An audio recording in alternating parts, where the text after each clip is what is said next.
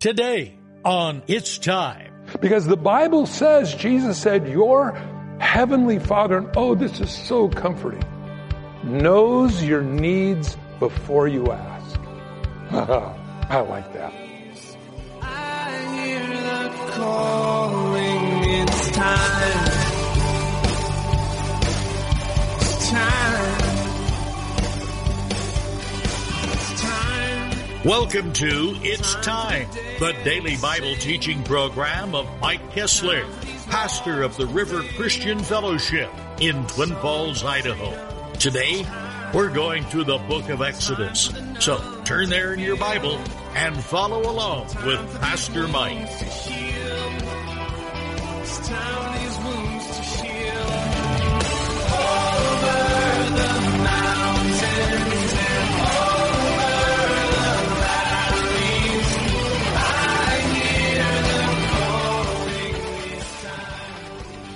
Well, what about the parable, or not the parable, but the actual story Jesus gave? Remember, uh, because it doesn't say it was a parable, and I want to be careful not to do that. Jesus said a man went from Jericho, uh, from Jerusalem down to Jericho, and it says he fell among thieves, and they robbed him, and they left him along the road half dead. It said a scribe came by, looked at him, went his way. Pharisee came by, looked and went his way. A Samaritan, one of the untouchables in society, those that were looked down upon because they were considered to be half-breeds, not fully Jews, not fully Gentiles, they were half-breeds. And, and a Samaritan came by, picked him up, put him on his own animal, took him to the nearest inn, said, listen, you take care of him, I will come back, I will give you whatever bill he runs up. You see, that Jesus said, that's who is a real neighbor to somebody. So here again, we find the same thing. He said, you will help them. You will um, really reflect the love of your Father there. Then he goes on and he says, verse six, you shall not pervert the judgment of the poor in his dispute. Keep yourself far from false matter. Oh, friends, I think that's wise, wise, wise. Keep yourself from things that aren't true. You know, I don't go to a lot of places. You know, there's a lot of junk on the internet, you know, but let me just tell you, you put garbage in, you're going to get garbage out. And, you know, there's a lot of stuff that's there. There's a lot of really heretical teaching that's on the internet now. And people have all this different stuff. And so you want to be careful because it will pervert your judgment in the way you look at things because you've heard this stuff and you're in, well, maybe it could be true. Well, yeah, but it's probably really false. And that's something we need to be careful of. It says, you should keep yourself from a false matter. Do not kill the innocent and the righteous, for I will not justify the wicked. And you shall take no bribe, for a bribe blinds and the discerning and perverts the words of the righteous. So understanding that somebody that wants to give you something for a favor, be careful.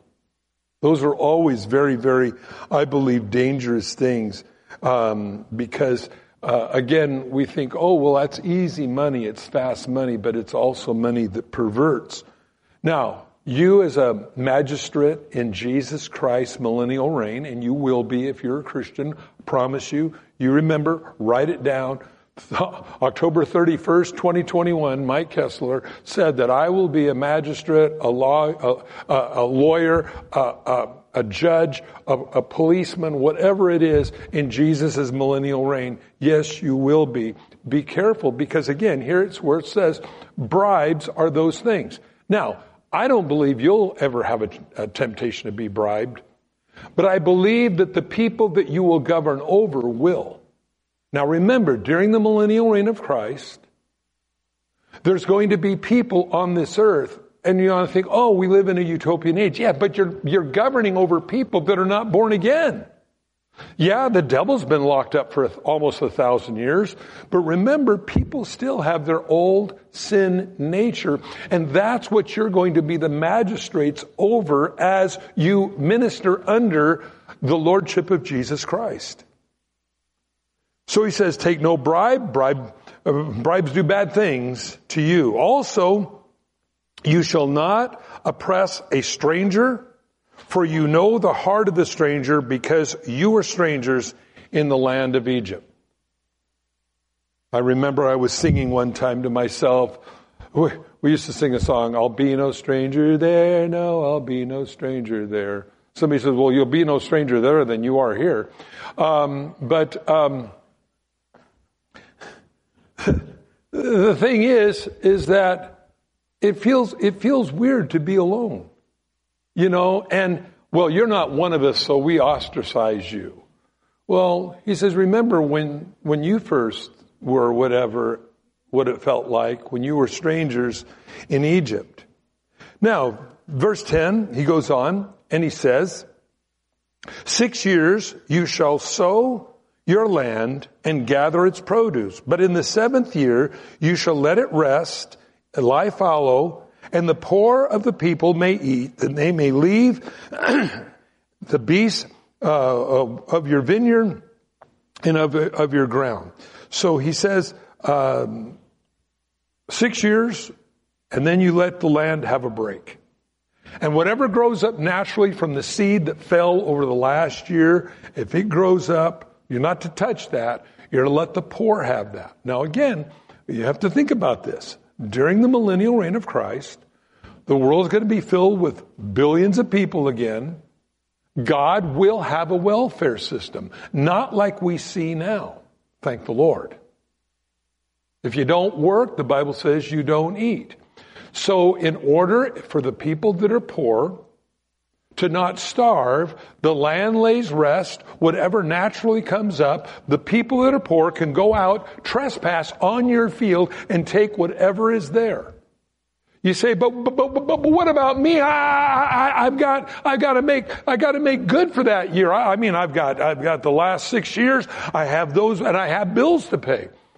You know what, what it's saying here is if you'll honor God in those six years, he will take care of you in the seventh year. And in fact, God holds this very seriously because the children of Israel profaned the land, the promised land that they moved into, Israel, and they didn't honor any of these Sabbath years of letting the ground lay fallow.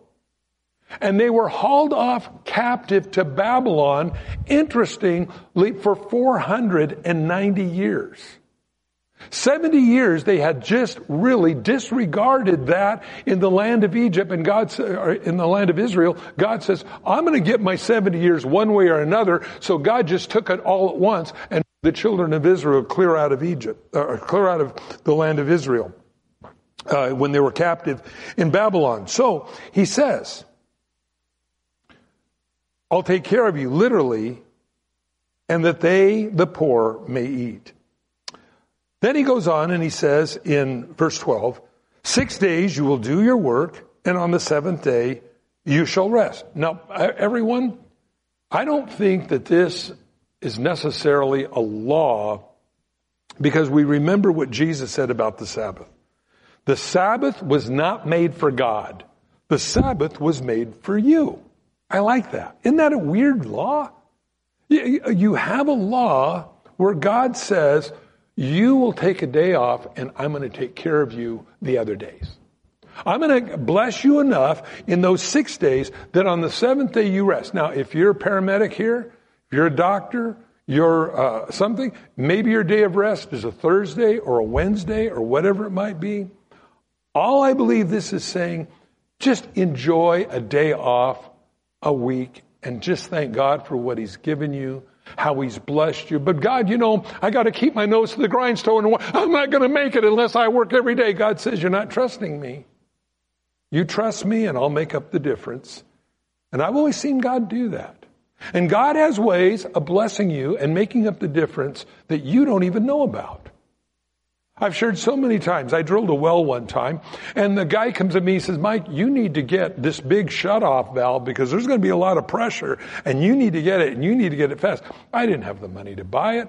I asked him, I said, how much are they? He said, three thousand dollars. Now, this was back in like uh, nineteen eighty-five. And I, I didn't have that kind of money. You could buy a brand new Datsun pickup for five thousand dollars. five dollars that was half the price of a car. And I didn't have that kind of money. And I, I go, God, I don't know what to do. I always took, did what God told me to do and everything like that. And and uh, I went for a ride with my dad. We were down in Buell. We stopped by this guy that had a field of junk. And we, we walked out there and I said, you don't have any big shut-off valves. And he goes, I just got some from the government a couple weeks ago. And I said, can I see him? And he walked out there and exactly what I needed to the exact dimension. And I said, how much is that? It still had the tag on it. The, the wire where the white dress tag was on it that said what it was. I said, how, how much you want for that? And he goes, fifteen dollars. And I said, sold. And I said, you wouldn't happen to have the flanges that you weld onto the pipe and then you bolt that on there, do you? And he goes, I got those too. I said, how much are those? He goes, a dollar each. And I just went. And I walked away from there not thinking what a good deal I got, but I walked away and it was like God saying, I have ways of taking care of you you don't even know. And I go, God, you do this for everybody? Yep, he sure does. You're on your way to the store, and you see a yard sale, and you pull over. And here's a brand new, whatever you were going to go buy in the store, sitting there on the shelf for a quarter. I don't know how God does it. But I know that if we'll honor him, the Bible says he will honor us. And this is one of the great things that we have in our God. The Bible says, and this is what is so foolish, friends, about the positive confession movement. Now, you may have heard it. You may not know what that is if you're new to Christianity. But that's where you have the different T V evangelists saying, well, if you just use the magic faith words that I tell you to use, just blab it and grab it. Just focus on it every time you walk by your refrigerator as you see that brand new Americanus Maximus picture that you cut out of the newspaper, sticking there on the wall. You walk by and say, that's mine. I'm claiming that car. That belongs to me. It's modified witchcraft is what it is, friends. Because the Bible says, Jesus said, your heavenly Father, and oh, this is so comforting, knows your needs before you ask. I like that. You know, I, I I look at my life sometimes. I've been a Christian a long time. And I have been embarrassed sometimes in the way that I've talked to God. You ever do that? You get mad at God. Get your nose in a knot. You feel God shorted you in some way, and, and, and you know, God, you, you shorted me. You didn't do what I wanted you to do. And, and you know, when I, I think back, and I think, God, now I got to tell you exactly what I want because you, you, you can't figure it out. God knows what I need before I ask. And so all God's called me to do is stay faithful to him. I don't even know, really, you know, when Jesus taught the disciples to pray, when he said, give us this day our daily bread. You know, friends, that's our daily sustenance. Do you know, I don't really know what my daily sustenance is. Do you know why? Because I don't know what that day will hold. Coming up here in a month and five days, I died. I was clinically dead for two minutes. When I got up that morning, I never in a million years thought or dreamed that I would need a really good heart doctor to put a stent in my heart when I got up that morning. I didn't, I, that was the farthest thing from my mind. Got up and told my wife, I said, you know what? I said, I feel the best I've felt in about four weeks because I had COVID about two, uh, about uh, right before Thanksgiving, and I was over it, started feeling better. Told her, I said, man, I feel the best. It was the fifth of December. I said, I feel the best now that I've felt in four weeks. Two hours later, I was dead. Heart attack. Just COVID, uh, COVID clots. That's one of the things COVID does is it clots your blood? Uh, and uh, it, it's scary stuff. And and by the way, I'm not a doctor. Don't do this unless your doctor says. But my doctor told me, had you been eating a, a baby aspirin a day, a baby aspirin, if you're over fifty, you should eat a baby aspirin. That's what he told me. He said, probably would have never had a heart attack because it helps thin your blood just enough that it wouldn't wouldn't happen. But I got a COVID clot.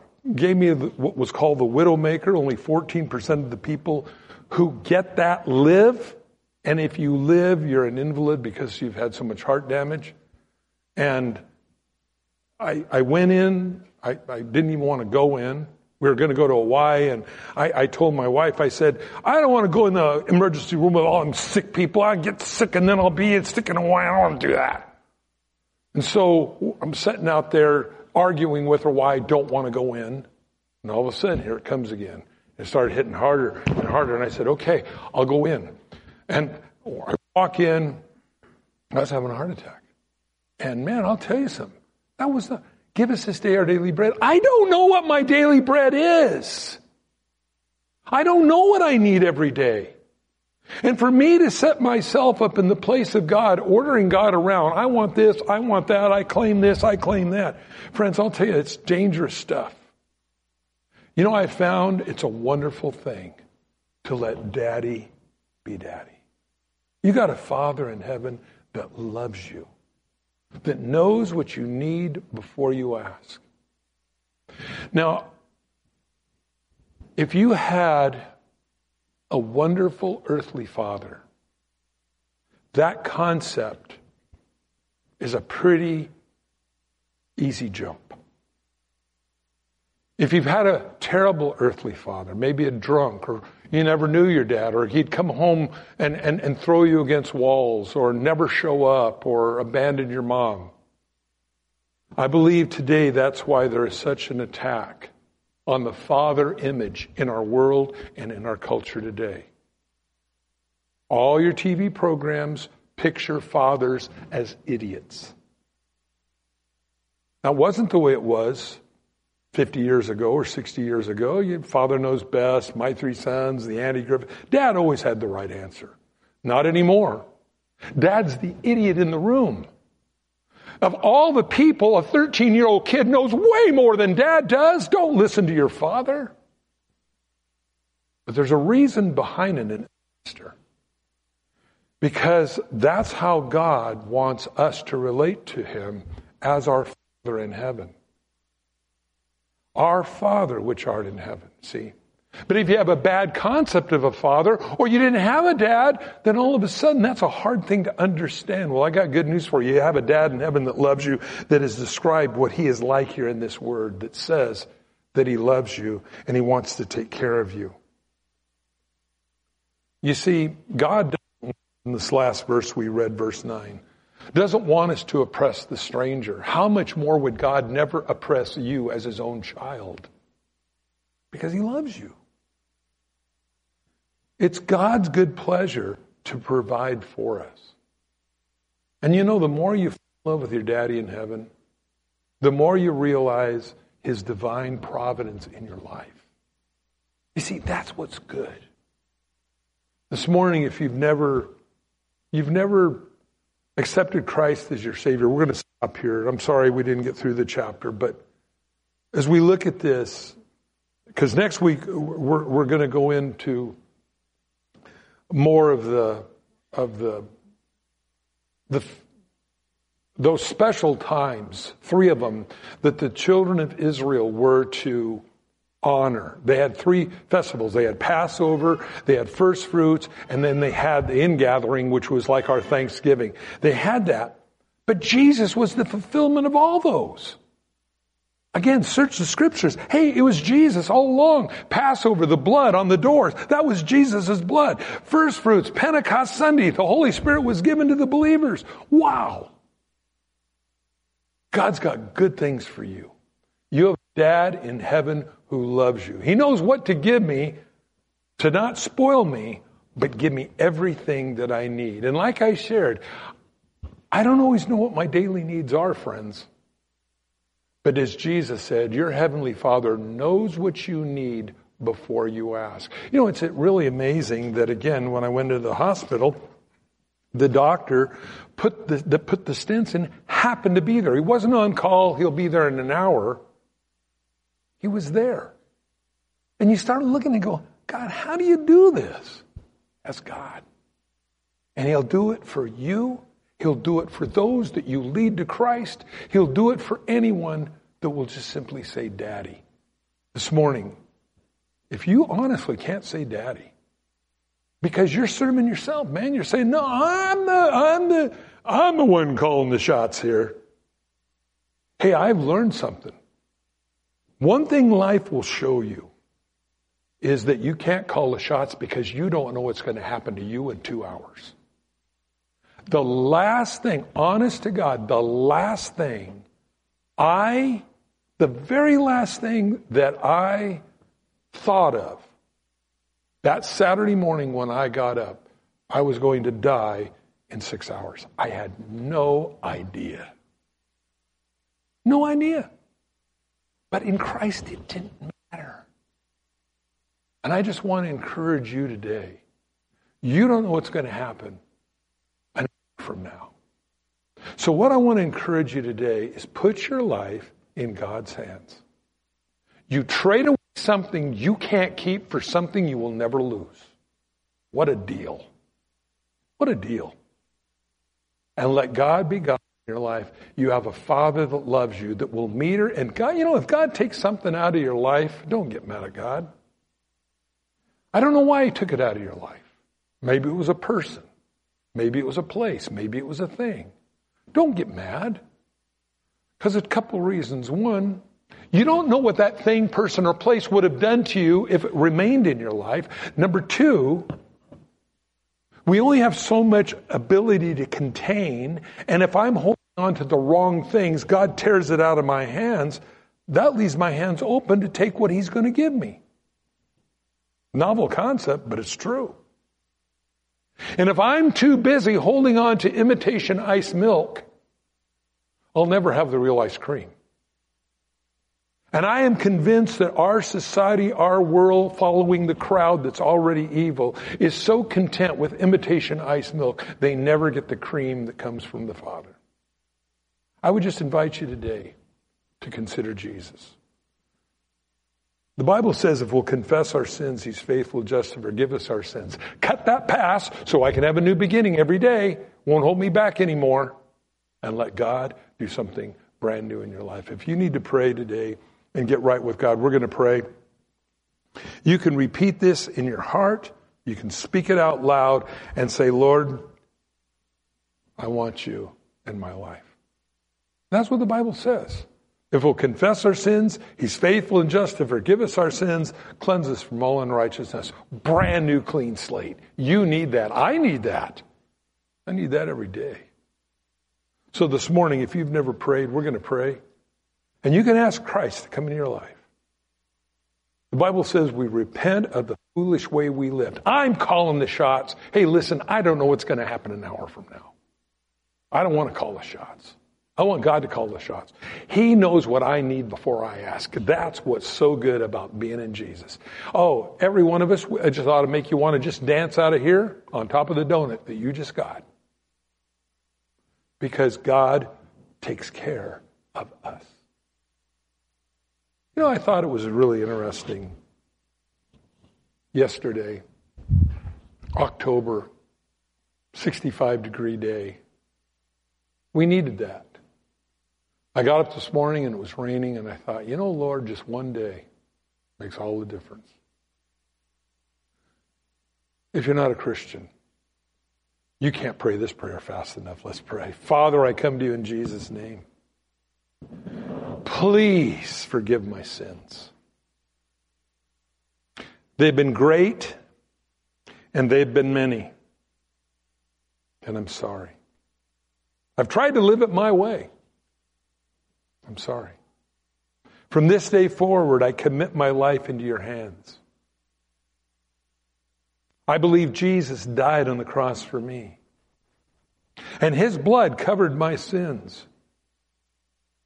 And rose from the dead to give me life every day. So now fill me with your Holy Spirit, that I would love you more and I would love my fellow man more, as we read today from your word. To not hate my enemy, but to love them and reach out to them. And thank you for eternal life. I spend eternity with you, God.